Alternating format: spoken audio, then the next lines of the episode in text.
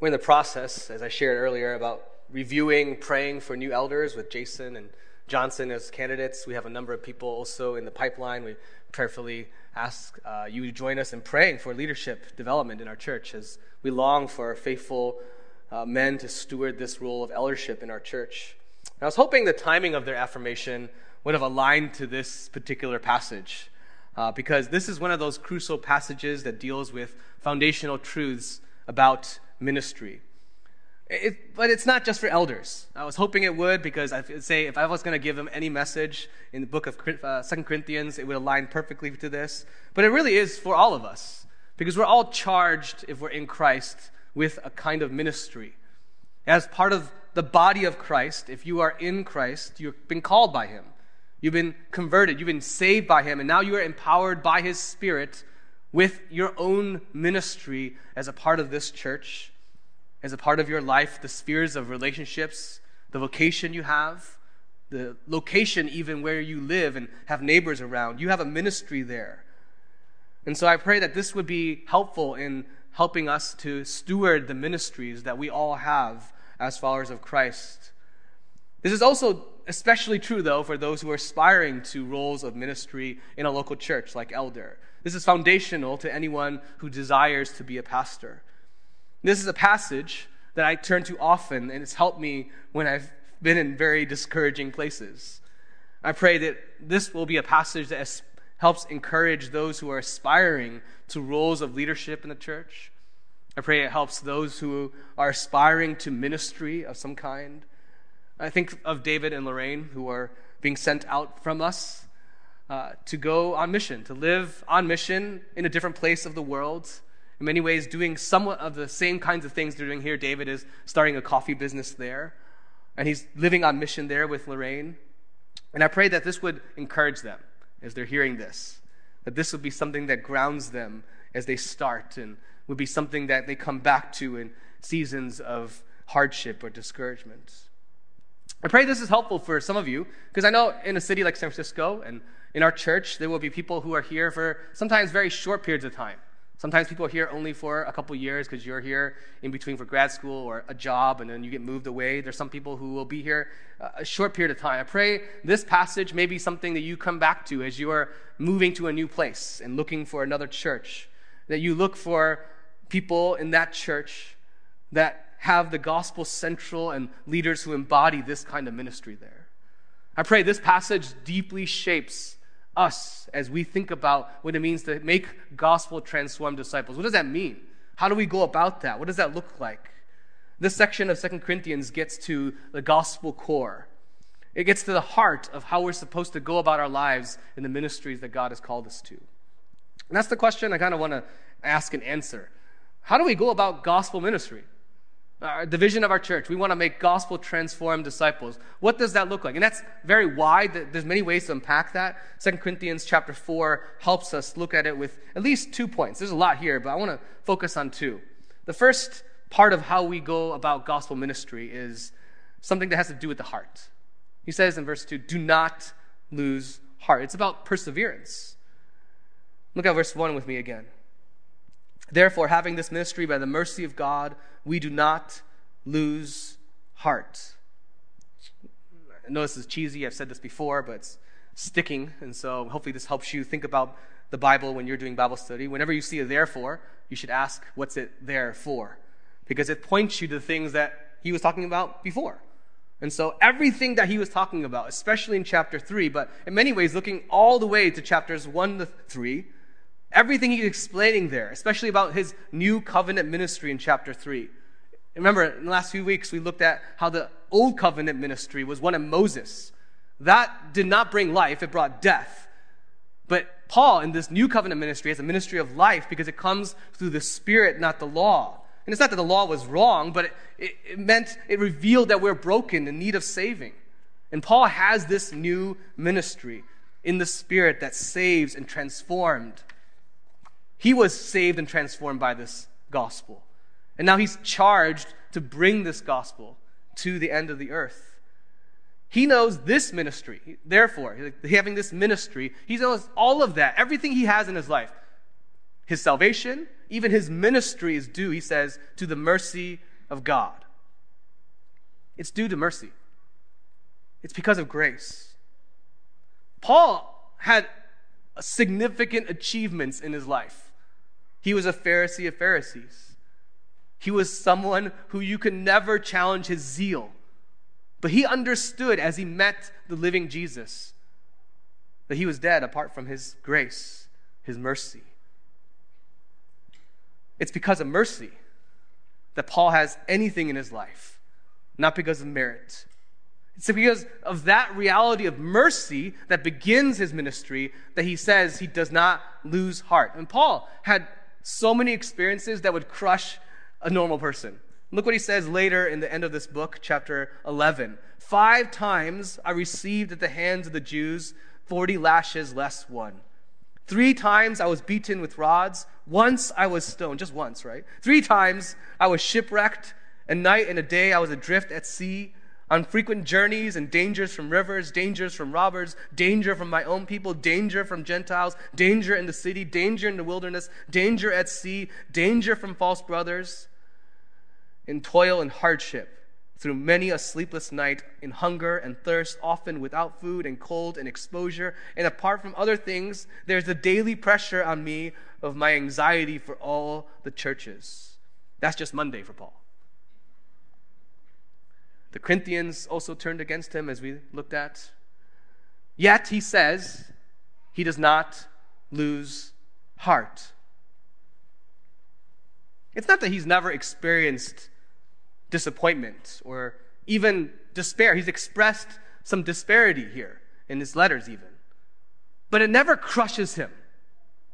His heart may have been bruised, but it's never finally broken.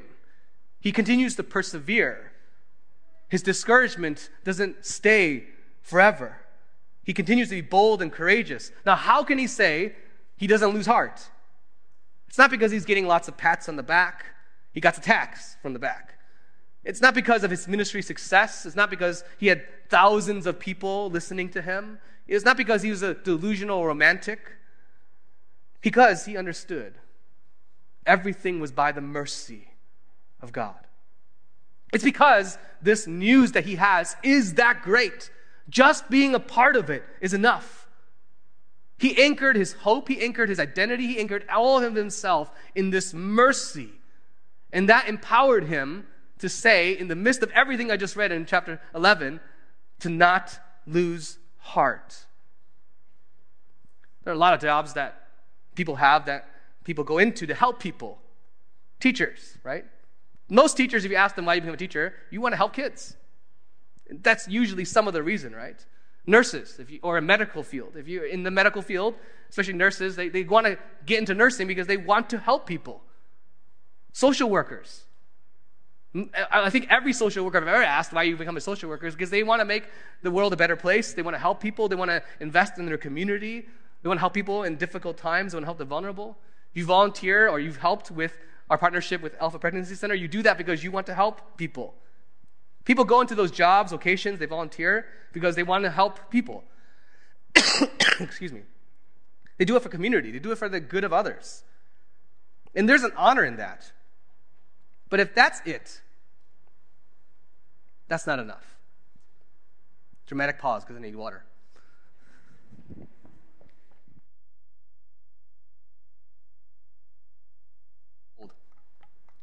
Thank you for muting my mic when I coughed.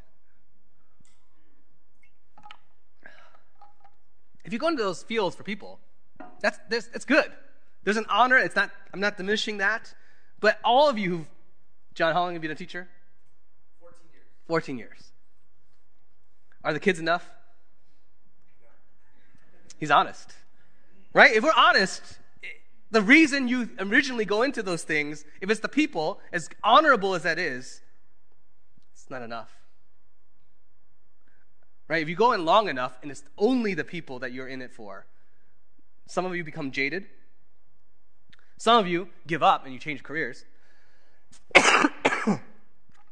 If people are the motivation,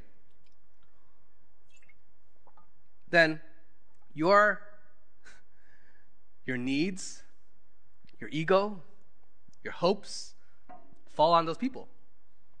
See, if you do it for students, and that's your main focus and hope, then you expect them to do well, to respect you. Man, teachers really respect or get the respect of students these days, don't they? They really do. Excuse me. If you go to nursing and you help people, how they respond to you, if that's your joy, well, then you're not going to have joy very long because most nurses these days, I was reading the news this past week about how nurses are quitting in large droves and hospitals can't hire enough. If you derive it only from the people, you're eventually going to grow cold and unmotivated because those people don't respond the way you want. You need something else to sustain it if you're going to thrive and persevere. Same with ministry. If you ever tried helping in ministry, or maybe you're a parent and you're trying to care and minister to your kids, you remember, right, the very first time. Most of us have a memory. I remember the very first time I held my first child. It's like a vivid memory to me. And I remember praying and being excited. I'm going to, I'm going to love you with all I have. Right? You, you say those things and you pray those things and you're excited about it. And then your daughter starts talking back to you. And then you pray a different kind of prayer. Have you tried helping in ministry, youth, worship, anything, right? You go long enough, you're going to experience disappointment, frustration, even seasons of dis- deep discouragement. Because if people or pats on the back are your main motivation, you will lose heart. You will. But Paul says because it's by the mercy of God, because the grace of God, because the good news itself is that great, he doesn't lose heart. It's amazing how glorious God's mercy is, how unending it is, how awesome it is. And if that is your main motivation, that is where you anchor yourself. There's a power to not lose heart. I just encourage you to challenge me for a moment uh, pastors do get discouraged. I remember one time I was arguing in, with my wife Jeanette when I was in a season of deep discouragement. We used to live in the sunset next to next to SI, so we were. I was so mad. I wasn't really mad at her, but it came out at her. Uh, that often happens in marriage. Um, and I was frustrated, mad, and discouraged. I didn't know what to do with it, so I just got in my car. I drove. It was near sunset, right? So I drove to church though because I was so frustrated. At church. I sat in front of the church and just screamed in my car for a good ten minutes. That's how discouraged I was. That's just some of it. But here's what I reflect back on that. And, and there's a point where I need to process discouragement. There are probably healthier ways than that. At least I wasn't doing something crazy. But like th- there's a moment of discouragement that every pastor has. And if I come to you and complain, if we're close enough, and some of you I'm very close to, and I have complained to you, listen to me. I do need a listening ear. But if I sit and wallow and simmer to the point where I get close to bitterness, please ask me some questions that come from this text. I mean, pastors do get discouraged. You ask Aram, he's been discouraged. It's called Monday, right? But if I'm in this unending, long slump of discouragement, what I don't need is for you to come up to me and say I'm doing a good job in a general way. I mean, I'm going to take that, right? It's going to be nice. But like that's actually not what we need. And if you're a good, if you're a teacher, you're in medical field, you, you want that affirmation, but ultimately that's not enough too. Ultimately, what I need you to ask me is what saved you? What do you get to do with your life? What do you get to do with your calling? I get to proclaim the gospel. I get to do the very thing that is the best thing in the world question we need to ask ourselves if we're discouraged or sitting there for long periods of time is is the gospel the aim? Has it ceased to be the aim? You can ask it that way. Is what sustains you the people? Or is it actually the grace and mercy of God? Let me apply this to us for a second. Uh, let me speak to those who are advanced in age for a second. You can define yourself if you think you're advanced or not. I'm not going to define that for you, but I, I think those who are advanced in age, they tend to lose heart sometimes when they look at younger generations. And I'm generalizing here.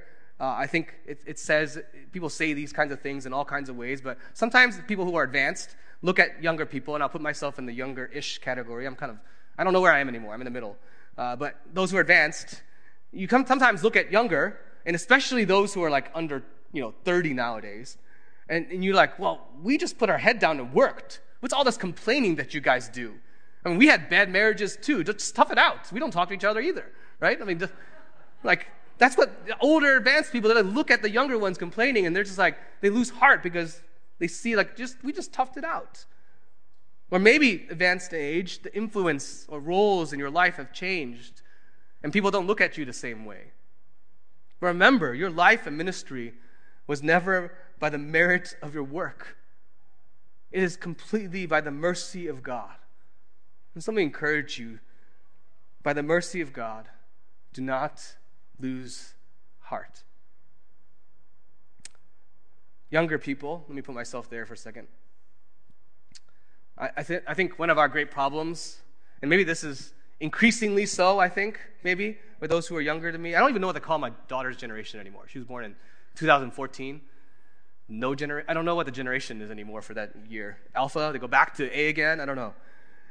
But younger people, and maybe especially those who are even younger, and I see this in my daughter sometimes, and I don't really know what to do with this. But I, I see this in my own heart too. I think we could be very accurately accused of having a lot of zeal but very little follow through. We get very excited about things, but then we give up when things don't feel really good. Or we get distracted and we get bored and we don't stick it out. Because I think we, we've kind of started to believe the theme song of the Lego movie. Remember that? Everything is awesome. So we think everything should be awesome. So when it's not awesome, we don't persevere. We lose heart. But Paul reminds us it's by the mercy of God. And so, because of that mercy, there's a power to not lose heart when things are not awesome, when things are hard and difficult. Another reason Paul doesn't lose heart is that he knows he's not in charge of the results. Look what it says in verses 3 to 4. And even if our gospel is veiled, it is veiled to those who are perishing. And in their case, the God of this world has blinded the minds of the unbelievers to keep them from seeing the light of the gospel of the glory of Christ, who is the image of God. One of the natural questions that people would be asking Paul, because they were questioning his apostleship, was if your gospel's so good, if you're so faithful, why, if you're doing everything right, why are so many people not believing what you say? And verses 3 to 4 remind us he's not in charge of the results. Satan actually is blinding people to the truth today. Think about Jesus' ministry, Paul's ministry.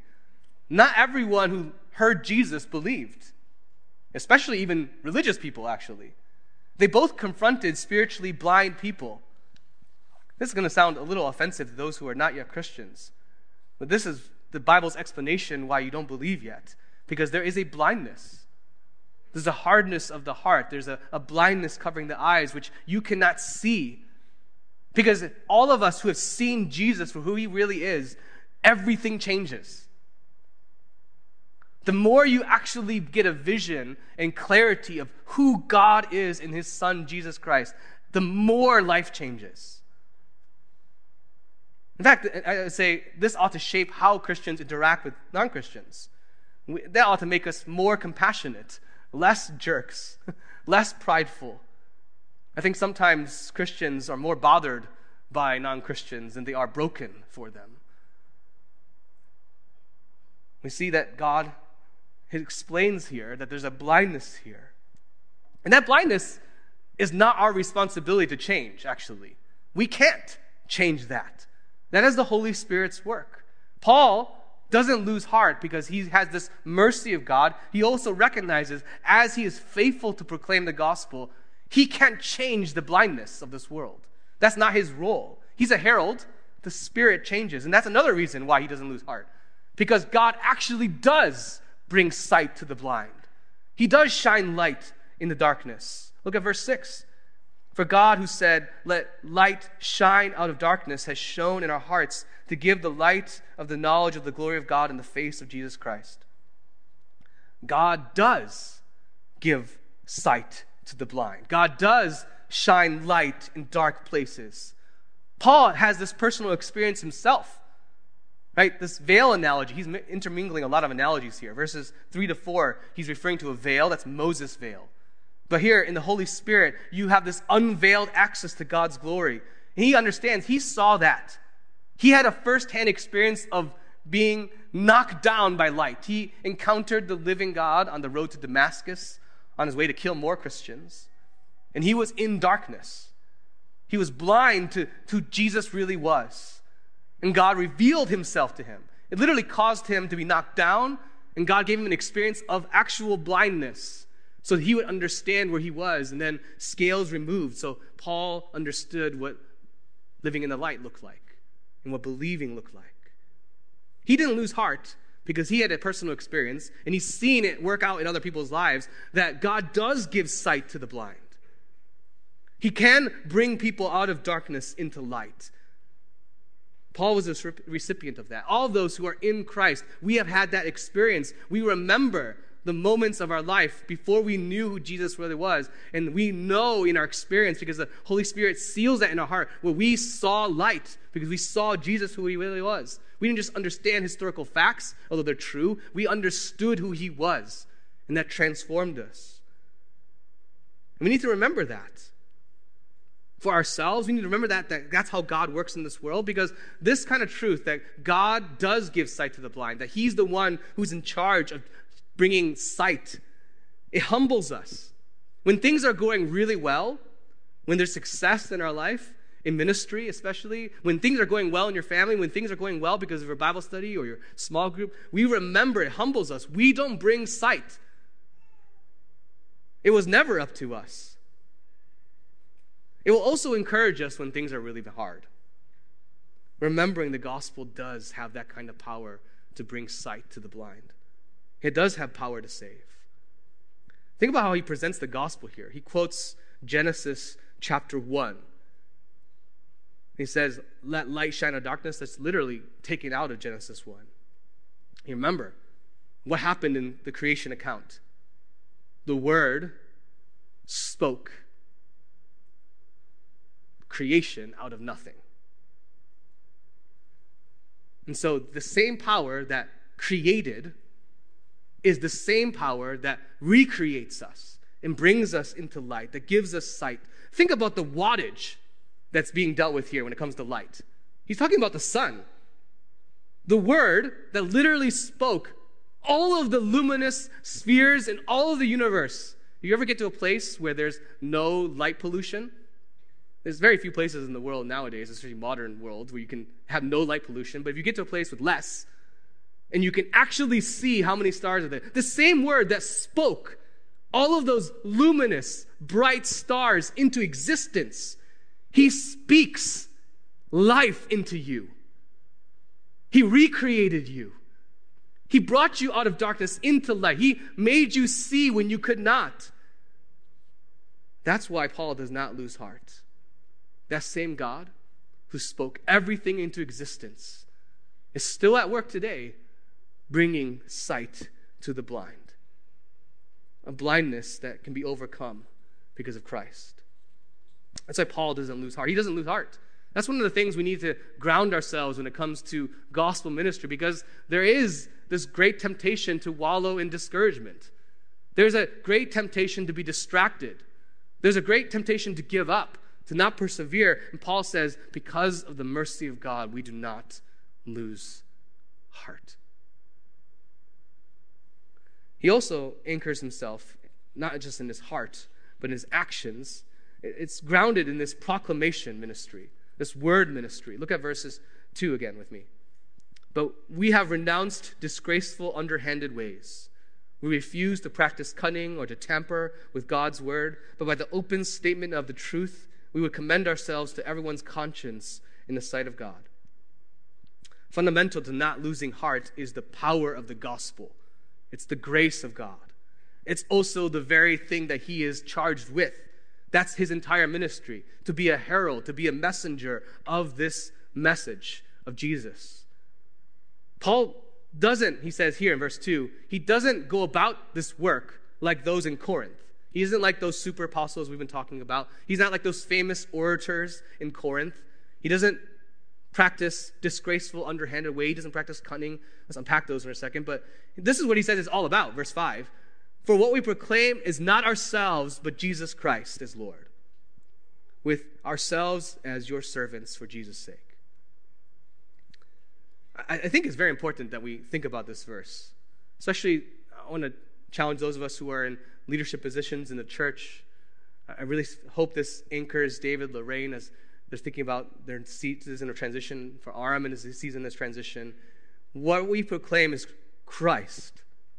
I think everyone in ministry, everyone who is in church ministry generally would say it's about Jesus. I mean, sometimes that's the motto of some of those churches. It's all about Jesus. But is it? It's very subtle in the ways that we make it not about Jesus. I think that's actually one of the great questions we have to ask ourselves if we're in prolonged seasons of discouragement. Have we made it more about me? In that season where I was sitting in front of my in the church, just kind of in my car, I realized it was about me. And not by my words, not by my actions, but my heart, my, my posture, my attitude, because that prolonged frustration revealed something wrong about my heart because I had made it about me. Now, it doesn't mean that I can't have places to express frustration. It doesn't mean we can't do that. But the questions we have to ask ourselves in those seasons, I think this is one of those very pointed questions we should get to. Is it more about me? That's why John the Baptist said, less of me, right? More of him. It's very easy to say that it's about Jesus when it's all about me. Paul says, he goes about his ministry, about Christ, and he kind of puts it negatively in verse 2. He's not practicing disgraceful, underhanded ways. He has no hidden motives. No hidden motives. You know, whenever you sign into new technology these days, whether it's, you know, an app or you're signing into a new device for the first time, what's one of the first things you have to get through? Usually an agreement, a terms and conditions, T's and C's, which is usually like 11 pages long, which all of us just scroll down to the. No one actually sit. Who, who sits there and reads that? If you read that, I want to hire you as our church executive pastor because we need someone who's that detailed because no one reads that thing, right? We just all scroll to the bottom, click agree, and move on. And sometimes, if you ever read those things, some of those companies put in things there that are underhanded right? All the liabilities on you. You know, if you're using TikTok, we're going to steal all your data and sell it, right? It's all those things, right? We just don't, some of us don't even care anymore. But he says there's no, uh, no underhanded, no disgraceful ways. I love, I love how Carrie was sharing that just on their website, they're very honest about what they do. They're honest in their ministry. We're not trying to bait and switch people here. Probably Paul has in mind chapter 2, verse 17, where he mentioned peddlers, people who are scamming. It's very easy. We see this all around us, where people use Jesus for personal gain. The gospel isn't for sale, it isn't proclaimed to make money. We all need to check our motives sometimes. Why am I serving in this particular place? Uh, we need to ask ourselves those questions at different seasons. And if we're in prolonged discouragement, maybe that's a very important question. I reflect back when I was a very, you know, I wasn't a, quite a Christian yet, or maybe a very young Christian. It's all kind of mur- mur- muddy in high school years, but I can be honest. One of the reasons and motivations for learning guitar in high school was girls, not Jesus, right? To play in the worship team. Right? We, what are we doing? What are we practicing? Underhanded ways? He says he refuses to practice cunning. That's the kind of attitude that will stop at nothing. That, you know, it doesn't matter just make it happen, and you're willing to do whatever it takes to have success. You know, there are limits to what we will do to get people to come to Christ. People in Paul's time, speakers, they, they didn't have like rock stars, they didn't have like entertainers like we have today, movie stars. They had orators, they had rhetoricians. Those people were the rock stars of their time. They could get crowds Paul's not saying he's against Greek culture, but he doesn't automatically use their methods, especially when the methods contradict the gospel. He could have gathered crowds, he could have impressed people, he could have used gimmicks, big eloquence, but he didn't. There's one of these phrases that I learned when I was thinking and studying about ministry that's always stuck with me. It's always a, a question I ask myself and our leadership team whenever we're thinking about doing some kind of ministry. This question is what you, or statement is, what you win them with is what you win them to. What you win them with is what you win them to. Think about youth group. You could gather a lot of kids if you just make it about pizza, games, fun, a place for girls and boys to meet each other, where that's the main concern. And Jesus is just kind of like the, the switch. You just have to, you know, listen to a sermon and you get all that stuff. If you took away pizza, games, fun, and that was the main thing you were trying to gather youth with, that youth group would probably disperse. And you could do this with all kinds of things. It doesn't matter. I mean, it doesn't mean those things by themselves are the problem, but the, the methods by themselves are not neutral. How you use them, why you use them matter. I remember sitting with this church planner once who was all about the new strategies, the new ways to communicate. I mean, the old school way, and some churches still do this. And again, I'm not criticizing the methods in and of themselves, they're, but they're also not neutral, and we have to be careful around motivations. Where the old school way, right, when, when you communicated at a church, uh, was to do like uh, direct mail. So you just, you know, buy out a zip code of the USPS and they'll take a whatever kind of thing you have and just send it to all those people. Some people still do that. It's, people less and less do that because it's less effective. People just throw it away. But like now it's about social media presence, right? So I sat down with this church planner who was very, you know, savvy with branding, graphics, all that. Super new, just getting started. Talk, talk, talking about how social media was used to reach young people. And I agree. Social media is a tool we should utilize, understand. And there's a lot of wisdom to contextualization, right? We're still using email in our church, and I realize half of you get it in spam and half of you don't read it, so no one's reading it, right? So we need to figure out better ways to communicate sometimes. But there's ways you can use means and methods that is just cunning. Now, you could present a, a social media profile of a new church that presents a kind of church that is amazing when it doesn't have anything there. You could do that. It's easy to point out the problems of other people. It's less easy to point out and see the things that are happening in our own hearts. It's not always necessarily in the flashy things. Sometimes it's actually more subtle. And that, it's very difficult to see that at times, sometimes. Paul says, though, he doesn't practice cunning. He says he refuses to tamper with the word. That word refers to the practice of wine merchants who would dilute their wine with water. You can see the analogy here, right? He's saying we don't dilute the word of God to make a sale. People don't determine the message of the word. We don't start when we think about the word of God in our ministry with what people will like. Paul warns us in 2 Timothy there will be a time, and that time has always been. It's not just now, it's back when he was also ministering, where people will gather teachers who will preach to their itching ears, just say what they want to hear. But our job as faithful people with the gospel are heralds of the good news. And some parts of that good news, we remember, parts of the good news implies that there's bad news. Some of that will be offensive. To tell people that they're lost, that they're blind, that they need salvation, that their merits actually don't merit anything for eternity, that they're good, even though it is good in many ways, doesn't last forever. That's not nice to hear. Uh, to not tamper means not avoiding hard truth in Scripture. You can tamper with the Word of God by avoiding certain topics. You know, one time I asked my daughter if she, you know, she was caught in a, you know, doing something wrong, and I asked her a question, and she was very crafty about it. I would say she tampered with the truth there because she told me the truth, but it wasn't the truth I was looking for. Very crafty that way. And we can do that sometimes in our ministries where we avoid the, the whole truth. So we can kind of say everything about God, but avoid the one thing there. So think about what it would mean for a church like ours in a city like ours. We, we, we could say it's all about Jesus and talk about Jesus' grace, love, mercy, and just completely avoid the topic of sexual identity and marriage and ethics. We never talk about that. Never say the hard truths that are hard to our culture, but actually are bringing us life. We never talk about those things. We do talk about those things. We try, and it's hard. We can tamper with the truth by avoiding those things. Now, I want to say something to, especially in our church, I think we need to avoid swinging to extremes. Um, ministry of the word isn't like sales where the customer is always right. But it doesn't mean that people are irrelevant. I think we could go the other way where we could just get hard and say, we just got to preach the gospel, just give them the word, and that's it. No, Paul understood how to wisely approach different people. The people didn't determine the message he was giving.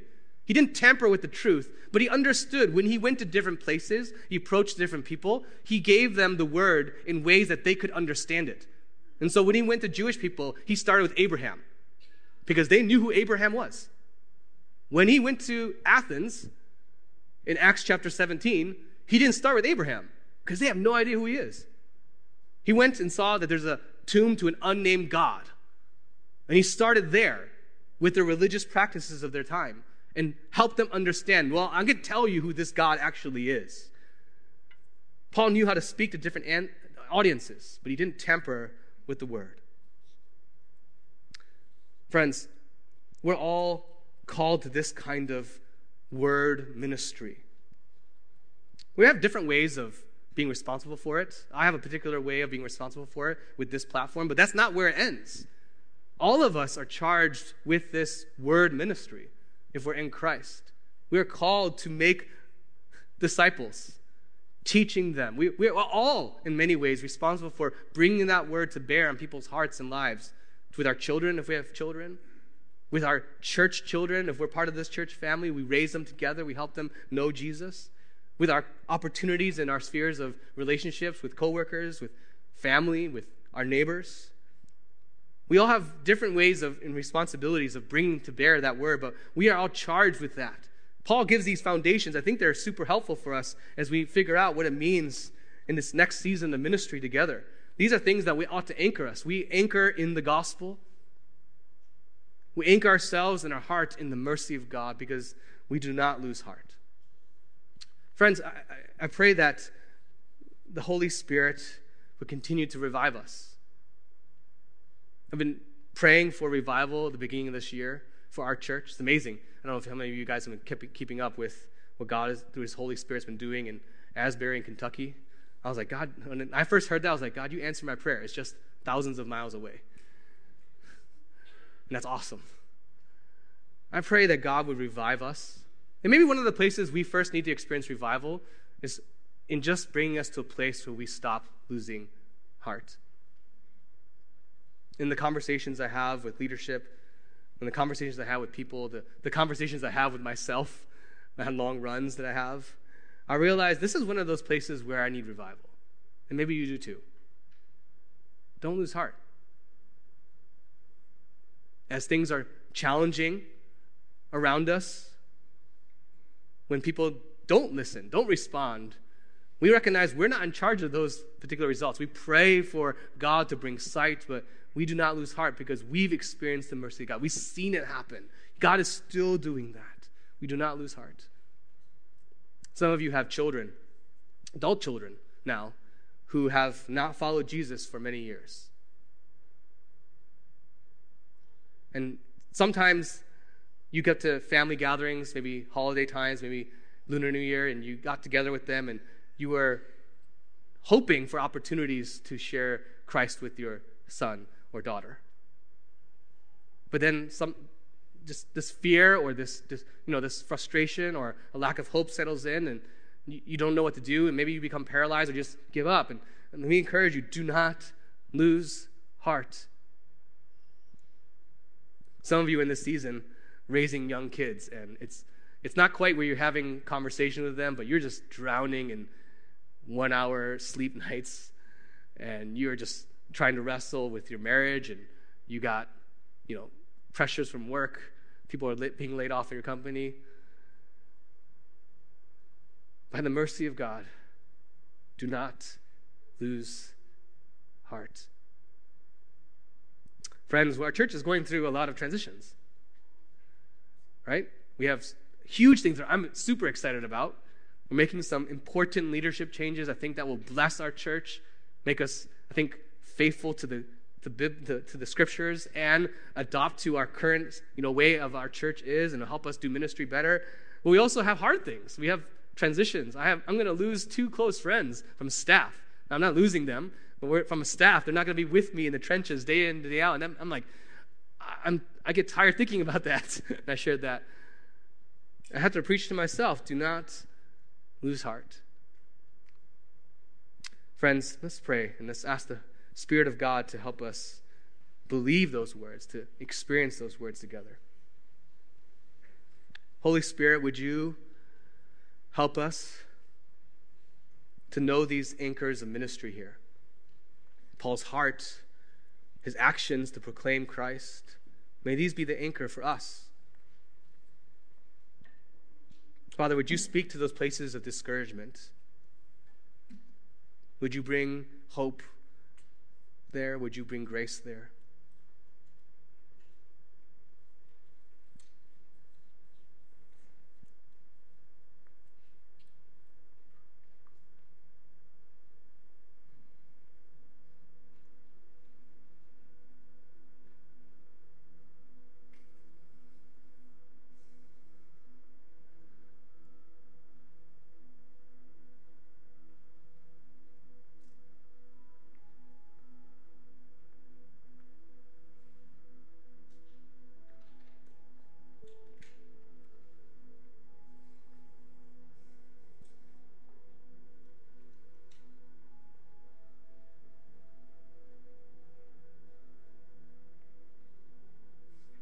Father, we ask that your Spirit would show us more of how good and glorious the mercy of the cross is and how powerful the resurrection is,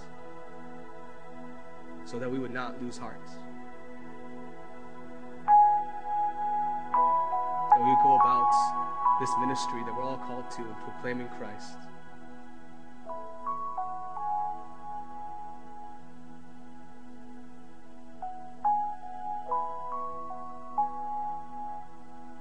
I pray that as George and the hands at work workers are working in the midst of crisis, that they would experience this mercy of God anew, afresh, so they would not lose hearts in the midst of great trial and difficulty.